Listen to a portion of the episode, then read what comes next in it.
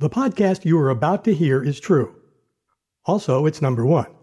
Not number one in the country, but it is number one in a new season of Out of My Mind podcasts. Okay, it's a stretch, but it does allow me to do this. It's number one. one.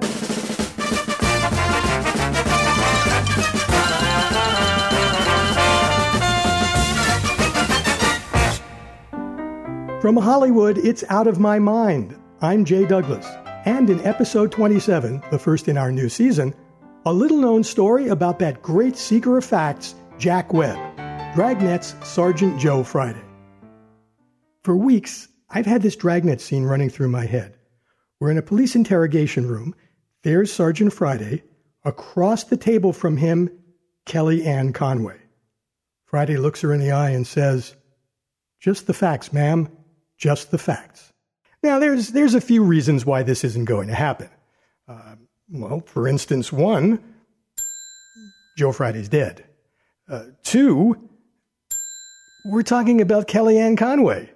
And three, Joe Friday never said, just the facts, ma'am, just the facts. That line actually came from a satirist named Stan Freberg. Freberg uh, spent the 50s and 60s skewering things in our culture. And, and the things that he did take on were, were, so, things that we're still talking about today. I think it was one of the amazing gifts that he had. Uh, for example, uh, he did a, a, a story called uh, Green Christmas, in which he took on the commercialization of Christmas. And there was another one called Elderly Man River, in which, as he says, I'd like to sing a great old American spiritual, only he's doing it with a network censor at his elbow. And you can find both of those on YouTube. They are absolutely worth listening to. One of the things that Freberg did was a send up of Dragnet. And if there was ever a show that was in need of a parody, it was Dragnet. Freberg did this in 1953. It was a 45 RPM record called St. George and the Dragonet. It went to number one on both Billboard and Cashbox. And it stayed there for, I think, four or five weeks. The B side of that record was called Little Blue Riding Hood. It was also a Dragnet send up. And Freberg explained he called it Little Blue Riding Hood because this was the height of the McCarthy hearings. And he said nobody in entertainment, in their right minds, would mention the word red. So Freberg, in this, uh, in this second send up, had Sergeant Joe Wednesday lying in Grandma's bed when Little Blue Riding Hood came in. And Little Blue Riding Hood said, something like, Grandma, what big ears you have. And then there was Freberg's line. All the better to get the facts. I just want to get the facts, ma'am. And that was it.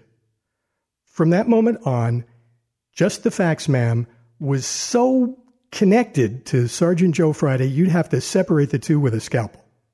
Now, Freberg went on to do other things. He had a, a uh, 1957 CBS radio show he did 15 episodes in the summer of 57 and it proved way too hot for CBS. They, they never invited him back to the dance. So he went to the other side of the paycheck. He started doing radio commercials and then eventually television commercials. He would do absurd things, including a six and a half minute radio commercial for Beechnut Coffee, in which he didn't mention the name of the coffee until five minutes into the commercial. When the president of Beechnut Coffee heard the commercial for the first time, he was literally moved to tears. Not because he thought it was so beautiful, but because he was honestly afraid Freberg would never mention the name of the product. By the end of his advertising career, Stan Freberg had totally deflated the industry that supported him. And he loved every minute of it. And Jack Webb didn't do too badly either. He became a, a television icon known for, well, let's see, his dour demeanor, his sport jackets that looked like they came off the rack from Ross, questions that he'd ask that were shorter than his haircut, and most famous, of course, for a line that he never ever said. Thank you very much. I'm just doing my job, ma'am. And part of that job is to tell you that that wraps up the story I like to call What's My Line? I'm Jay Douglas. Thanks so much for being a part of the first episode of our new season, and I'll talk to you next week. Out of My Mind is produced by Penny Summers and is a copyrighted feature of the Theater of Your Mind Incorporated, Hollywood, California.